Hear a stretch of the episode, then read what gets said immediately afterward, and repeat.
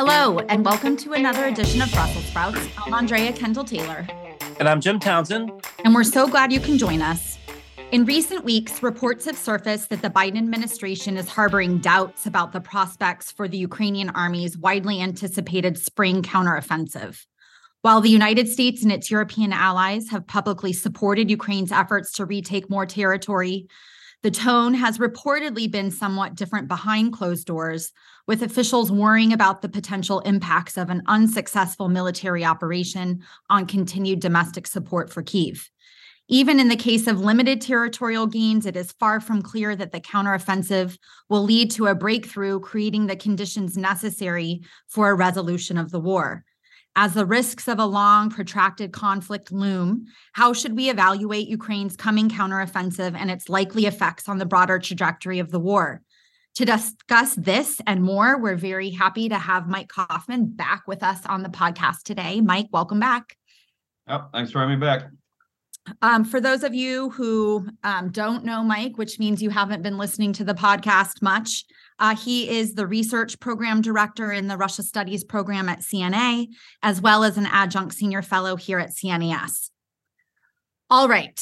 Um, you know, we haven't done a, an episode looking at battlefield dynamics on the war in some time. So maybe, Mike, you can just start by setting the table for us and giving us a little bit about where we are in this overall arc of the story. Yeah, sure. So I think right now we're in a transitional phase in the war. Russia had launched uh, fairly ill-timed and lackluster winter offensive in late January. That offensive had largely run its course uh, in February and March. It involved a series of fairly unsuccessful battles for the Russian forces, where in exchange for expending manpower and material and you know maybe six weeks to eight weeks worth of artillery ammunition, they really didn't get much in terms of any kind of strategic gains. They also didn't get much uh, in a sense of territory. The point of the offensive was obviously to try to capture the Donbass, and that didn't happen. Uh, the only area where they have made steady incremental gains has been in Bakhmut and around the city. At this point, Russian forces, I think, captured most of the city. By most, I think we mean maybe over 75%, uh, and and surrounding areas.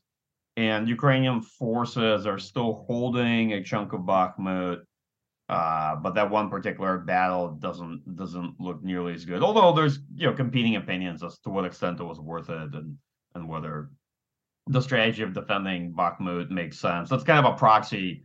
It's become a proxy in in other kind of tribal arguments in uh, my particular subfield.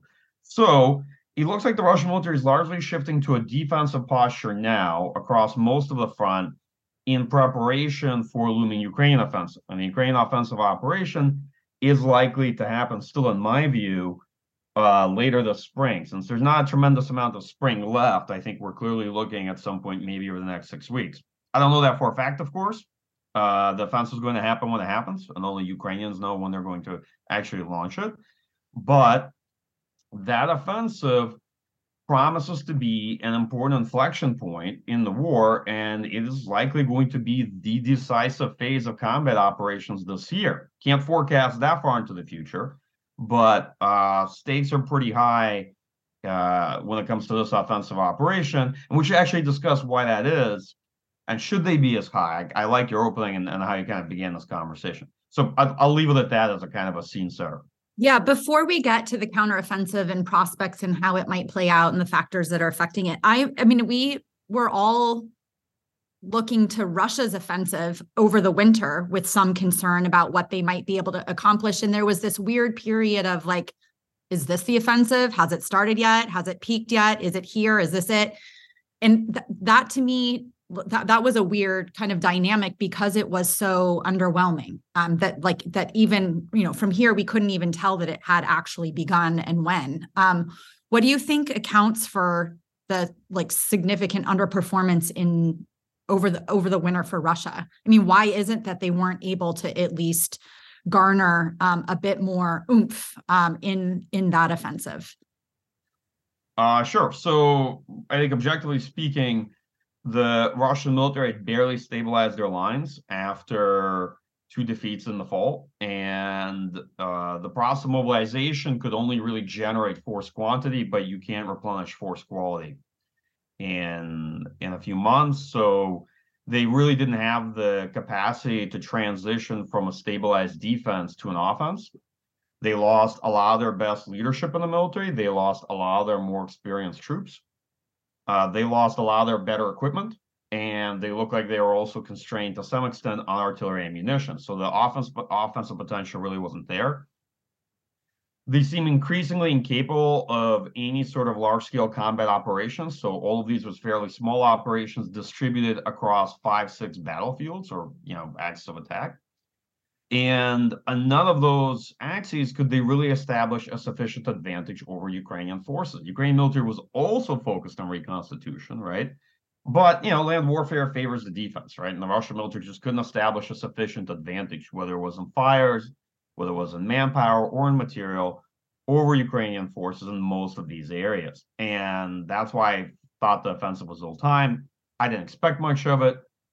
A good question is why expectations were so high. And I would say twofold. First, uh, Ukrainians, particularly Ukrainian officials, put out very, very high expectations regarding the kind of operation Russia could launch and I don't know what that is, but I think maybe their own intelligence led them to believe that this was much bigger, could be much bigger than it truly was. And second, uh, no offense to colleagues in media and journalism, but they kind of bought this narrative of a looming Russian spring offensive. And even though the offensive started in late January, you couldn't convince them that this was the offensive and that it had started, because once they once they adopt a narrative and a particular editorial line, they will stick with it for weeks. They will tell you the Earth is flat no matter how obvious it is that it's round, for many, many weeks until eventually that narrative is not sustainable. No offense, but I watched this play out in real time. It was a very interesting learning experience for me to see that the offensive had clearly started, that it wasn't going well. And for weeks, newspapers were writing that we're still waiting for a looming Russian spring offensive and some other imaginary army that they've made up that's going to follow this army. Well, you know, if, if I could jump in there, Andrea, um, I, I, you know, I think that's the problem we've got with the Ukraine, uh, the so-called Ukraine looming offensive as well. Uh, again, we're hostage. A lot, you know, folks on the outside are really hostage to what the media says, and I love the the media guys too that call and and and they're trying to search out the you know where things are going, but they do hold on to this narrative, and that's the problem I think we're really facing in a big way now with with Ukraine, In that uh, that you know, I just keep thinking to past uh, wars. You know, these things go on for years, and you have an offensive, and it doesn't so go so well, and then they try another one, and it, you know, and all the while the domestic uh, populace is getting upset with whether it's Abraham Lincoln or FDR. You know, when are we going to see victory on the battlefield? But I think we're seeing with this this, this Ukraine of, offensive that's that's going to happen um, maybe you'll be successful uh, right off the bat. Maybe not. Maybe it's it's not going to achieve as much. But but again, we've driven the media narrative to have such high stakes on it, and I guess I guess uh, that that's one thing. But also in our own political mainstream, uh, a lot of uh, U.S. support and and uh, talk about uh, assisting Ukraine is going to be impacted by what happens. So uh, so whether it's the um, the um, media uh, analysis and narrative that's driven this thing to make it a, a very uh, you know uh, centerpiece of of uh, the Ukraine strategy, or whether it's because politically uh, they're looking on it that way. Um, I I you know your, your the comments you made about uh, you know the, the, the media part of it and concerning the Russians, I think it's playing out now, and it's just. I wish we could find some way to tamp things down and tell everybody just let this play out and quit raising the the bar higher than it needs to be. So it's no question, just event.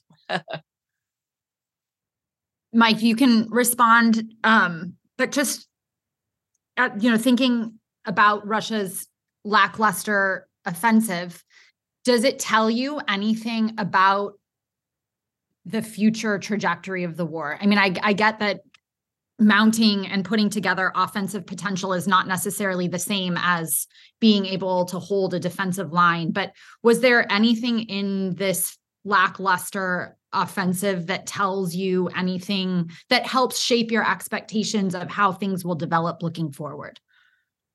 I mean, what told me is that Russian offensive potential is quite circumscribed. They can only use a small part of their force for offensive operations. It doesn't tell me what the rest of the mobilized force can do in terms of defense, right? This has proven to be a war where uh, the defense is a lot easier and more successful, especially when prepared. Um, it also tells me that Russia probably will not be able to sustain this war without a second wave of mobilization, which they are desperately trying to avoid, but I don't think that is avoidable for them. I think at some point later this year, they're going to have to conduct it. I'm not sure where that is going to take them, but in general, I see quite limited Russian potential to take Ukrainian territory, certainly this year. But I've been on the record for a long time saying that this is already a long war, is likely to become a protracted war. People assume that the word protracted uh, confers indeterminacy, right, or some sort of stalemate. That's not the case. Okay, protracted just means it's going to be a longer war than it is now, and it's already a pretty long war by interstate conventional war standards by the history of it. All right. Um, on the Ukraine offensive, this is a really interesting topic. So first, the, the real reason why the perceived stakes are high is because from a policy standpoint, there is no articulated plan B or theory of success beyond this offensive that I've heard. This is the first issue from my point of view. Second, because of that, stakes have risen. And, you know, in my own sort of uh, kind of layman's interpretation of what I'm reading in, in articles like the one you raised, Andrea, I get the impression that maybe policy folks are now trying to hedge and mitigate the expectations in the event this doesn't go so well not necessarily because they're pessimistic, right? But because they want to be very cautious about how the offensive is gauged as a success or failure. They've not put out there any criteria for what success or failure looks like in offensive, meaning how do we know if the offensive is successful or not, right, Jim? Is there right. I mean, Ukrainians have not given a specific objective, obviously, because they're not going to betray the goals of the offensive and the operation.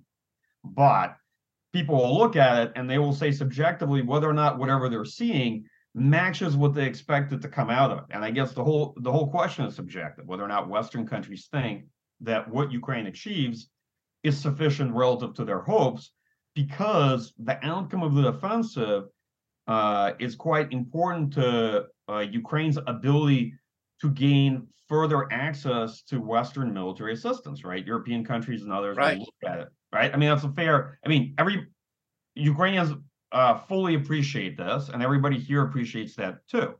That depending on, on the outcome of this offensive, uh, folks who have already spent a lot of money or provide a lot of equipment and ammunition to Ukraine will gauge what the likelihood of further success is. We've been in discussions maybe where this idea that it may be a one shot offensive has come up in large part because um, clearly the United States, along with European allies, have surged so much um, in terms of military aid and equipment. Uh, and it is unlikely that we would see this kind of um, clustering, this kind of concentration of uh, capabilities again, given kind of shortages on our own supplies, potentially for political will kinds of reasons. And so, is this going to be kind of the best opportunity that Ukraine has to retake territory, or is that? Um, am I feeding into this media narrative? And that's a very unhelpful way of thinking about what we're looking at um, later this spring.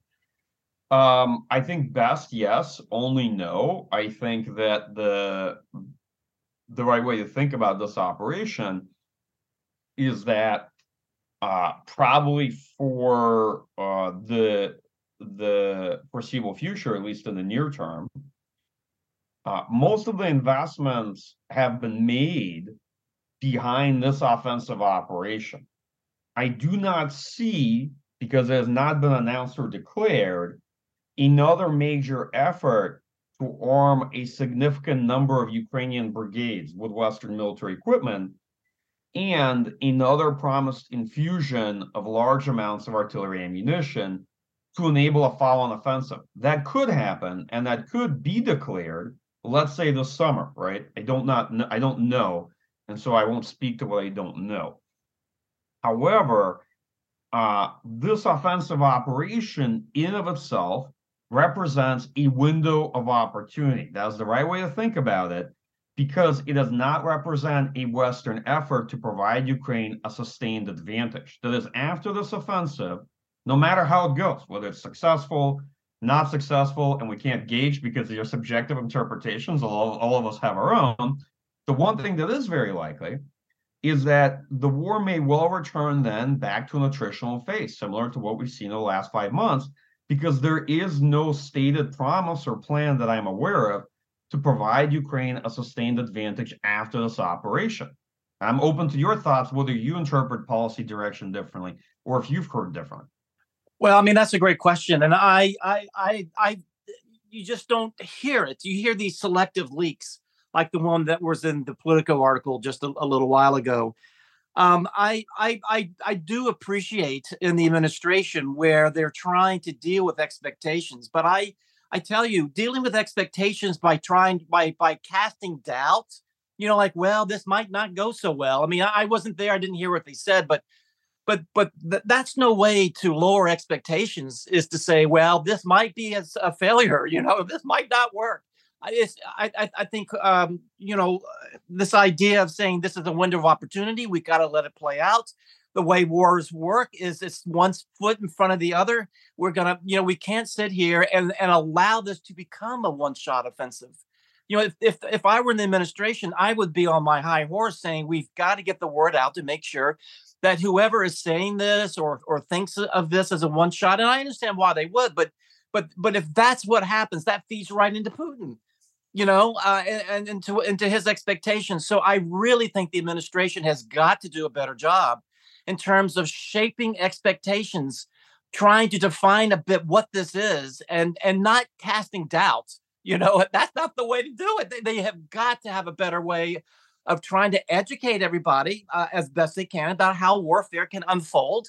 And you can't sit there and hold on to an offensive and make it into something that uh, it may or not be, because we do have a, a, a lot ahead of us. And I do wish they would be smarter about this. I really do. But I, I, mean, you can see that they're stuck between a rock and a hard place in a political position where, I mean, th- this is the sentiment expressed in a, a, very good Politico article that talks about, well, if um, things don't go well, if Ukrainians don't accomplish, according to this subjective definition, as much as people had hoped for and expected, then the administration is going to be criticized for not sending enough aid and not doing enough to allow Ukraine to be more successful on the other side, on the other flank, there is this kind of movement, and, I'm uh, just pulling up as I'm talking about this that GOP lawmakers are also uh, urging the Biden administration to stop sending quote unquote unrestrained aid because of the risk of escalation. And so they're like they they they are be, being criticized. So to your point, Jim, having a more clear, concise kind of theory of the case i think would be helpful to try to to because part of this is springing up precisely as you said because of the lack of clarity of what they're trying to accomplish and their inability i think to set uh, expectations appropriately. You know i think they're and sorry to jump in uh, mike but but but you know i think they're letting and i don't and i again i understand this but they're letting presidential campaign politics and they're letting the republicans be what shapes how they're talking about this. So they ricochet between those two extremes, uh, Andrea, that you very well laid out. The part of the Republicans say this, the other part. But if they're going to be responding to the politics, uh, and by by you know reshaping the frame of what we're doing uh, based on politics on the hill or presidential politics, they are doing a huge disservice to uh, to the overall goal of what we're trying to do with uh, you know, with with Ukraine. And while I I'm so sorry that the poor administration is caught between this rock and a hard place, like you said, and they are. I'm so sorry about that. But every administration that's involved in war, I mean, whether it's the Roosevelt or whether it was Lincoln, as I've mentioned already, or they're always critics. I have a shelf here of, of hearings from the Civil War. The Congress had hearings on the, how well the Civil War was going, uh, you know. So you you always catch it, but they have got to man up here uh, the administration, and they have got to chart a course that's more mature and and and tries to explain this thing in a mature way, and they really don't. Uh, I'm sorry to say that, but they they just haven't done it in a, in a very uh, responsible fashion in some ways. So, Mike, what do you think? Um, Well, I think they have a tough road to hoe because some of these leaks are going to do the explaining for them in the interim, uh, as they as they trickle out in the Washington Post as to what the different assessments and interpretations have been saying uh, in the NatSec community. Uh, look, what I think is that you know the administration has been balancing between kind of three broad objectives: strategic defeat for Russia, Ukraine, managing escalation, right? And there's a healthy debate on whether or not uh, defeat for Russia has already been achieved. Uh, this is sufficient. And then the question is, what does victory for Ukraine look like? And how to balance that with escalation management, which is also an imperative. Um, you know, my my sense is that I think that so far in the war, policy folks have been willing to let Ukraine publicly define what victory or success looks like, and that's closely tied to uh, liberating territory, right? To to what's happening on the map. Uh, that is a not a theory of war termination, though, because the the reality is that I told you, even though offensive is wildly successful, more successful than you can imagine, this war could very well continue as just a cross-border war of attrition, right? As a war between two states. I mean, there's an assumption that a significant defeat may compel Moscow to negotiate, but I'm actually quite skeptical of that, sto- of that score. Sure, I think it's a great problem to have. It's better for Ukraine to retake territory and then see if, if Russia's willing to negotiate from a position of weakness. But I'm I'm very pessimistic in that score. I don't hold out a lot of hopes that Putin's going to negotiate. Um, I agree. I agree completely. Right. That if the offensive does deliver a real success, right, then, then Ukraine rightfully will maintain the expectations that they can win, and that the administration will then have to quickly come up with the what the next phase looks like. And I'm actually very puzzled as an analyst because I don't understand what my own country um, plan is for the next phase of this war beyond the next three months, right? Like one way or another, the next three months are probably not going to decide this war. Jim, that's a very fair assessment, I think. Yeah. However it plays out, do you believe that the that this coming offensive is going to decide this war? Even if it's very successful, I am skeptical that that's going to end the conflict. I agree. No, I, I guess, I, but the but there so militarily no, but I guess the big question is politically what it does in terms of sustained public support and kind of lawmaker support to continue equipping Ukraine. So, like, I right. take your point militarily, no, it's not going to be decisive. And just as you said, Ukraine can be wildly successful, but that even then, that doesn't mean that it's an end to the war. I mean, I love your point. I use it all the time, Mike, that it's the loser that decides when the fighting ends.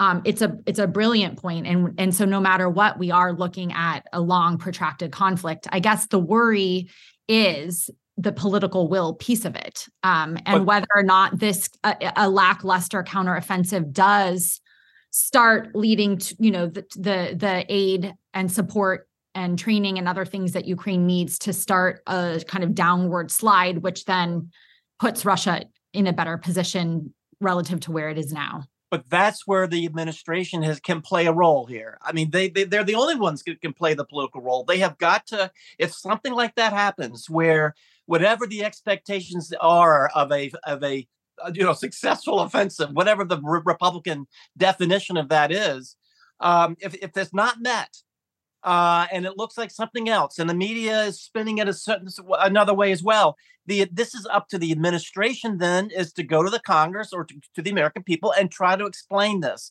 And if they wait to the last minute, if they wait until something on the battlefield forces them to make a narrative kind of posture, it's too late. They need to be doing that now, I think.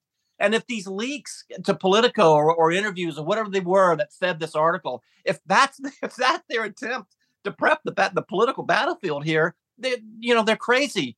Um, you know, I think Mike, I think you're right that leaks will do it if they don't do it themselves. You know, they the administration, and I and I know I'm coming down hard on them, and I don't and I'm sorry about that, uh, but I, I really do feel that uh, they've got to be more vocal here and talk about what's what's going on. Uh, before this offensive starts, they've got to set everybody's expectations, and um, and I don't see any attempt to do that. They kind of seem to be taking it day by day. But anyway, yeah, I'm typically not critical of the administration because I know that DC's greatest pastime is sitting on your couch and criticizing people who are actually in government trying to get those things done without appreciating Right. the context, issues they're working through, what they're trying to balance, right, and how difficult it is. And all of us who have spent time in government can can can understand and appreciate that.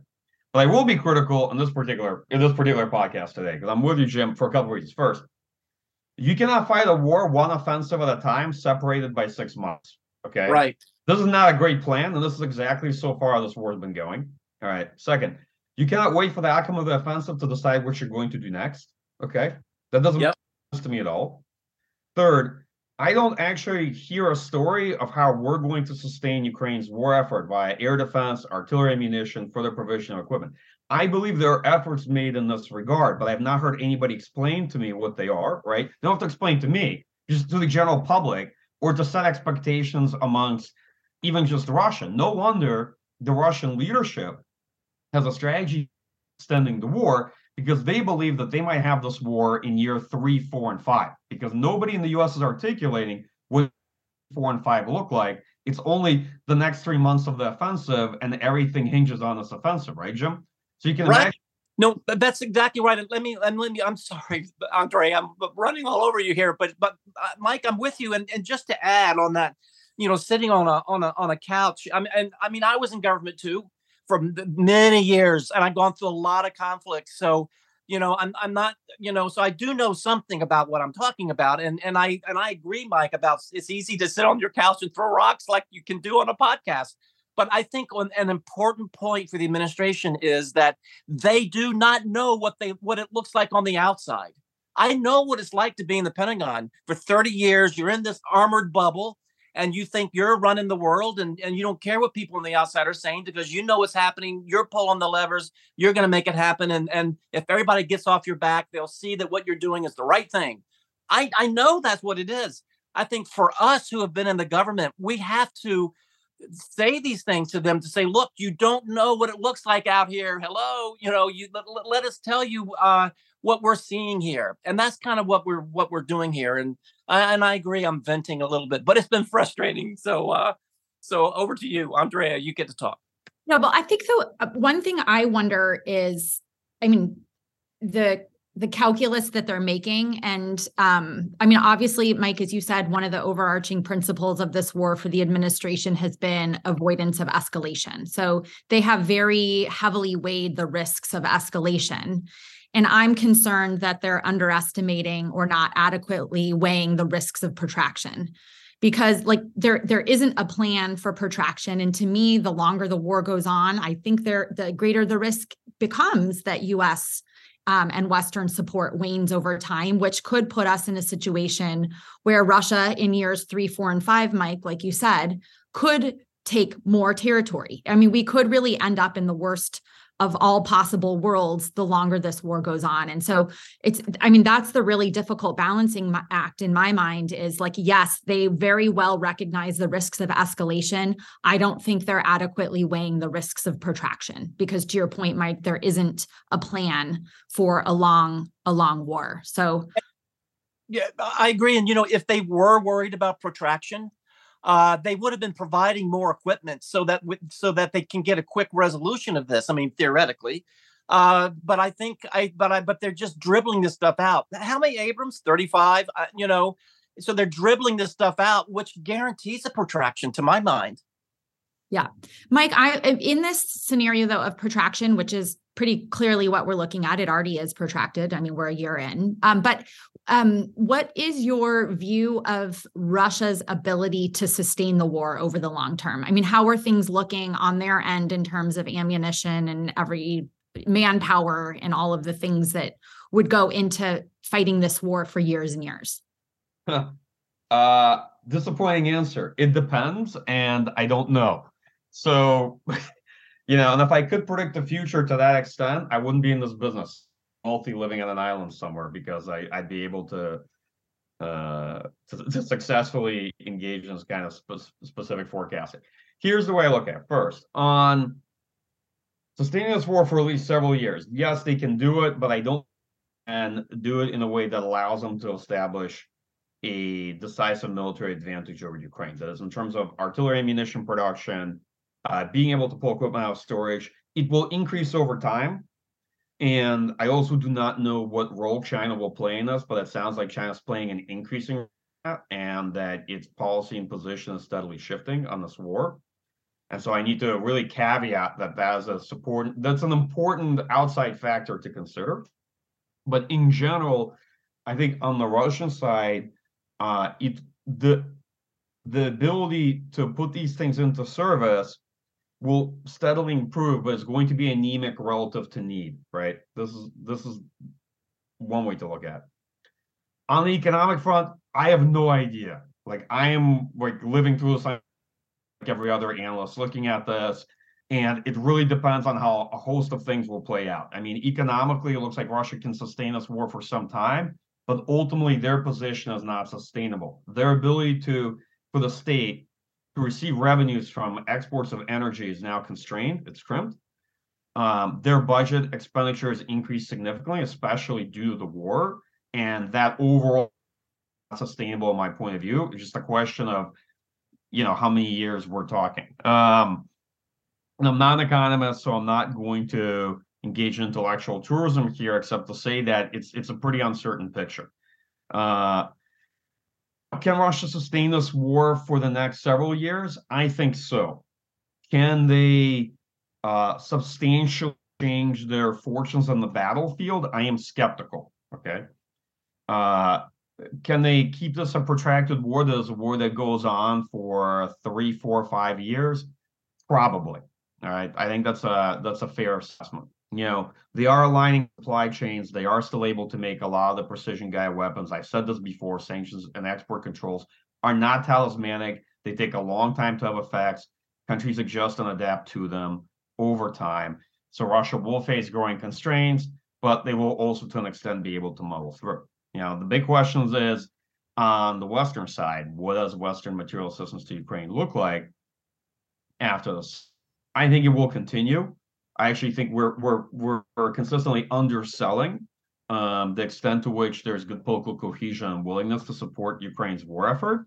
Part of the reason for that is because administration folks are not making a great case for what that looks like beyond this offense. Um, you know, so now they're stuck in Politico trying to shape expectations rather than discussing what what the war looks like after this offensive operation and why it doesn't necessarily end with this offensive operation, independent of what happens.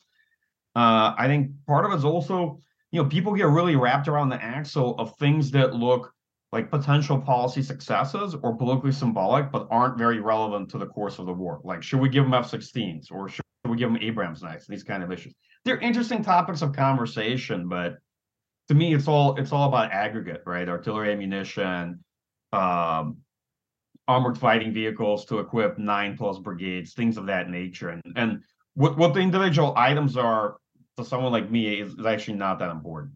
And and the same thing conversation on F-16s instead of a robust conversation on how to sustain Ukrainian air defense and solve their problems over the course of this coming year, which to me is much more significant.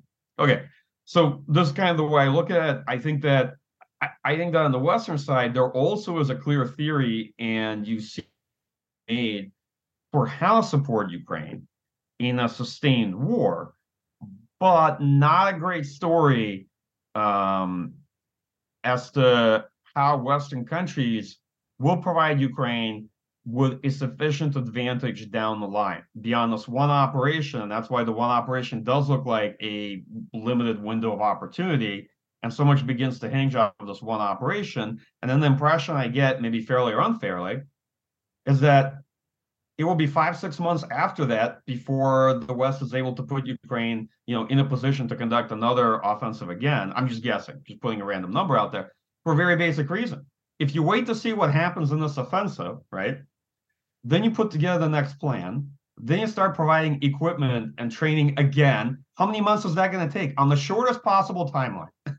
Jim, I agree.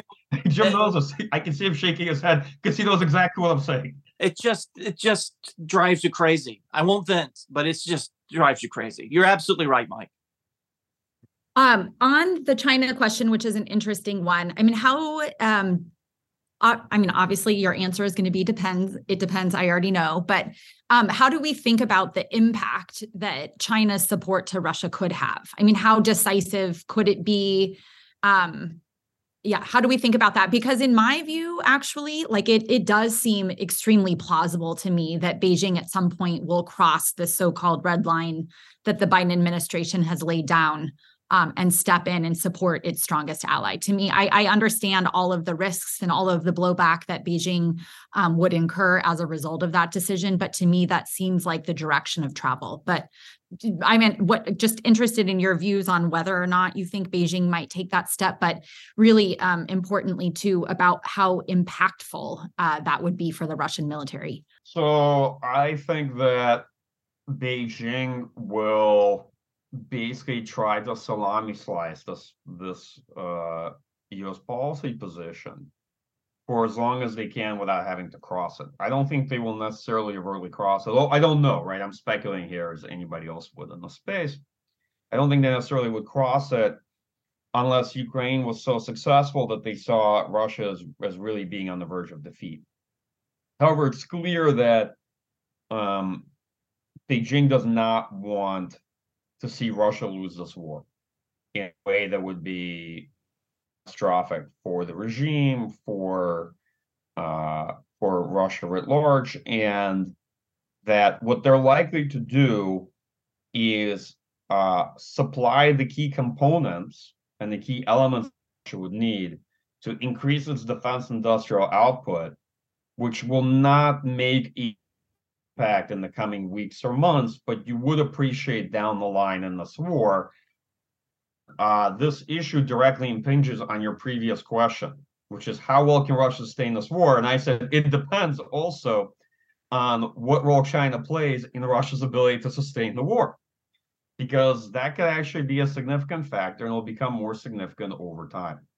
So right now, I can't, I really can't tell, but I have this impression that China is slowly inching away from the position it initially took on this conflict and to finding ways to support Russia that could be materially impactful without necessarily crossing this kind of threshold, right? And they're going to see how far, how what they can do without incurring kind of uh, the wrath of U.S. sanctions. But also, on the other hand, you see the trajectory of U.S.-China relations are such that the downside for China arming Russia is increasingly decreasing. That's the reality the oper- the cost, the potential cost, given the trajectory of U.S. export controls and our bilateral relations, might also be well decreasing. That's just my own interpretation. Of course, open to your thoughts. No, I mean, I, I agree. I, I think that's the direction of travel, and we're getting closer and closer to more significant support. And it also obviously also runs in the other direction with Russia just helping China with its nuclear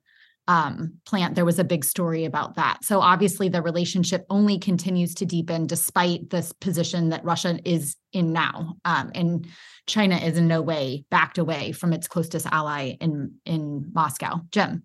And you know, I, I just uh, foot stomp something that I think I heard Mike say, uh, which is, you know, the cost to uh, China of providing assistance to Russia that cost uh, is probably going to be decreasing uh, just in terms of what the EU and some of the European nations have said and done over the past few weeks, where it's obvious that they are really nervous about uh, having an impact on on European trade with China and Germany, particularly. Uh, there's been some articles about what the car makers are are trying to do in China. So.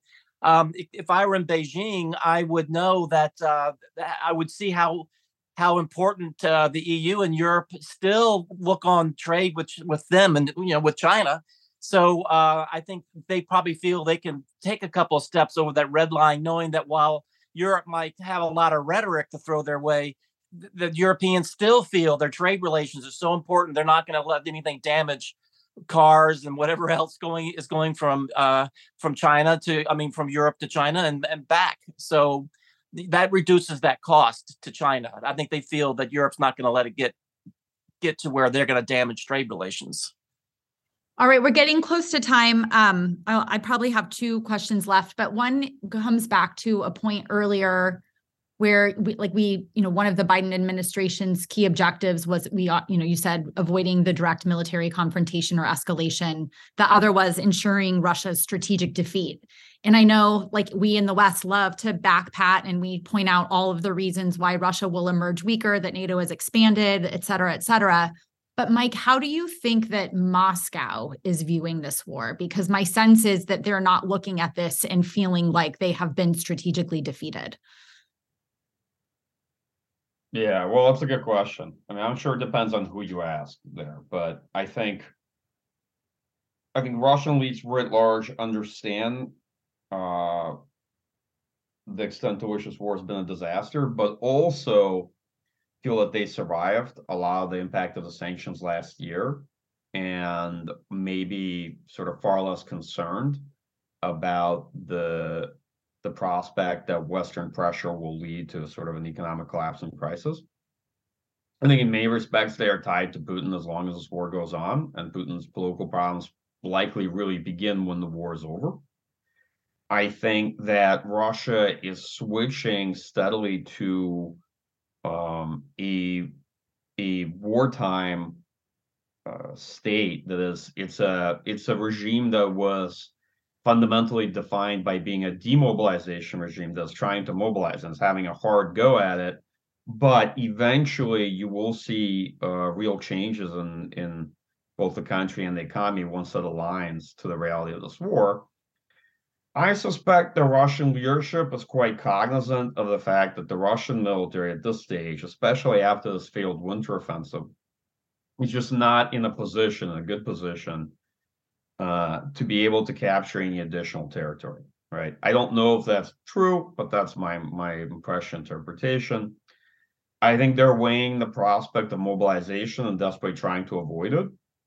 If they're going to commit to a second wave of mobilization later this year, it will only be with the expectation that the Russian military will be able to make something of it.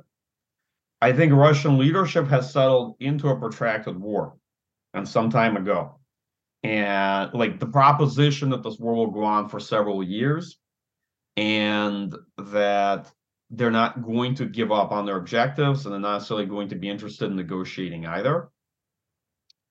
I wish that some of our political leadership have fully accepted the prospect that this will be a protracted war. I think to some extent they have, but they haven't articulated the narrative of what does that mean. Right. What are what are we going to do then and why is the focus on the next three month offensive if we accept the proposition this will be a long war? Know, this is my own basic question.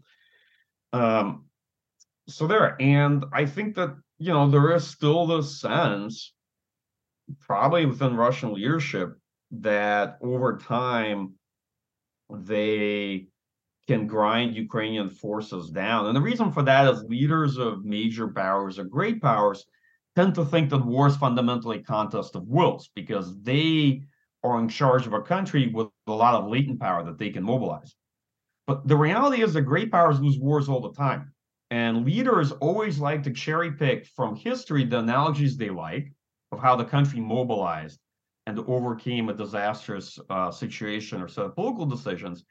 And they never like to pick from the parts of history where they lost lots of wars or when they mobilized the country and still lost or um, when they couldn't recover from a major strategic blunder. And so, what I think you often get is this effect that leaders like Putin assume that this is a contest of wills, and that over time they can still uh, snatch some kind of success from defeat, and that they are ultimately not defeated unless they negotiate. Why military victory does not confer political victory, right? As as you said, Andrea, the loser has to actually uh, decide when the war is over. And I think the Russian view is probably as long as they don't negotiate, then they haven't been defeated in principle. Even though objectively you could say that militarily they've suffered a host of defeats. Yeah, I agree. And I mean, I just your your your point about kind of all of the impact of the war on society. And you know there very very well may have been members of the political elite and even within the regime who disagreed with the war. But now the fact of the war now that it's upon them they don't want to lose the war. And i think I mean, I think part of what you're saying too is, I mean, this is it's a much broader war with the West. I mean, I think they view themselves at war with the West. And I keep coming back to that comment that between Xi and Putin after their summit, where Xi leans over and says, you know, we're we're seeing the changes, the likes of which we haven't seen in a hundred years, and you and I are creating them or driving them or whatever the exact quote was. But it's just a very different way of looking at the conflict. Um, so yeah, okay. So final question, which is just uh, I'm not. I know that you don't like to make projections about the offensive, but what what at least are you looking at to try that will help you understand um, how things are developing on the battlefield? Like what what's important to be watching at this point? Hmm. Um. So I think that in offensive operation, you're probably looking at a series of operations that'll unfold over several months. So I, it's easier for me to say what I'm not looking to.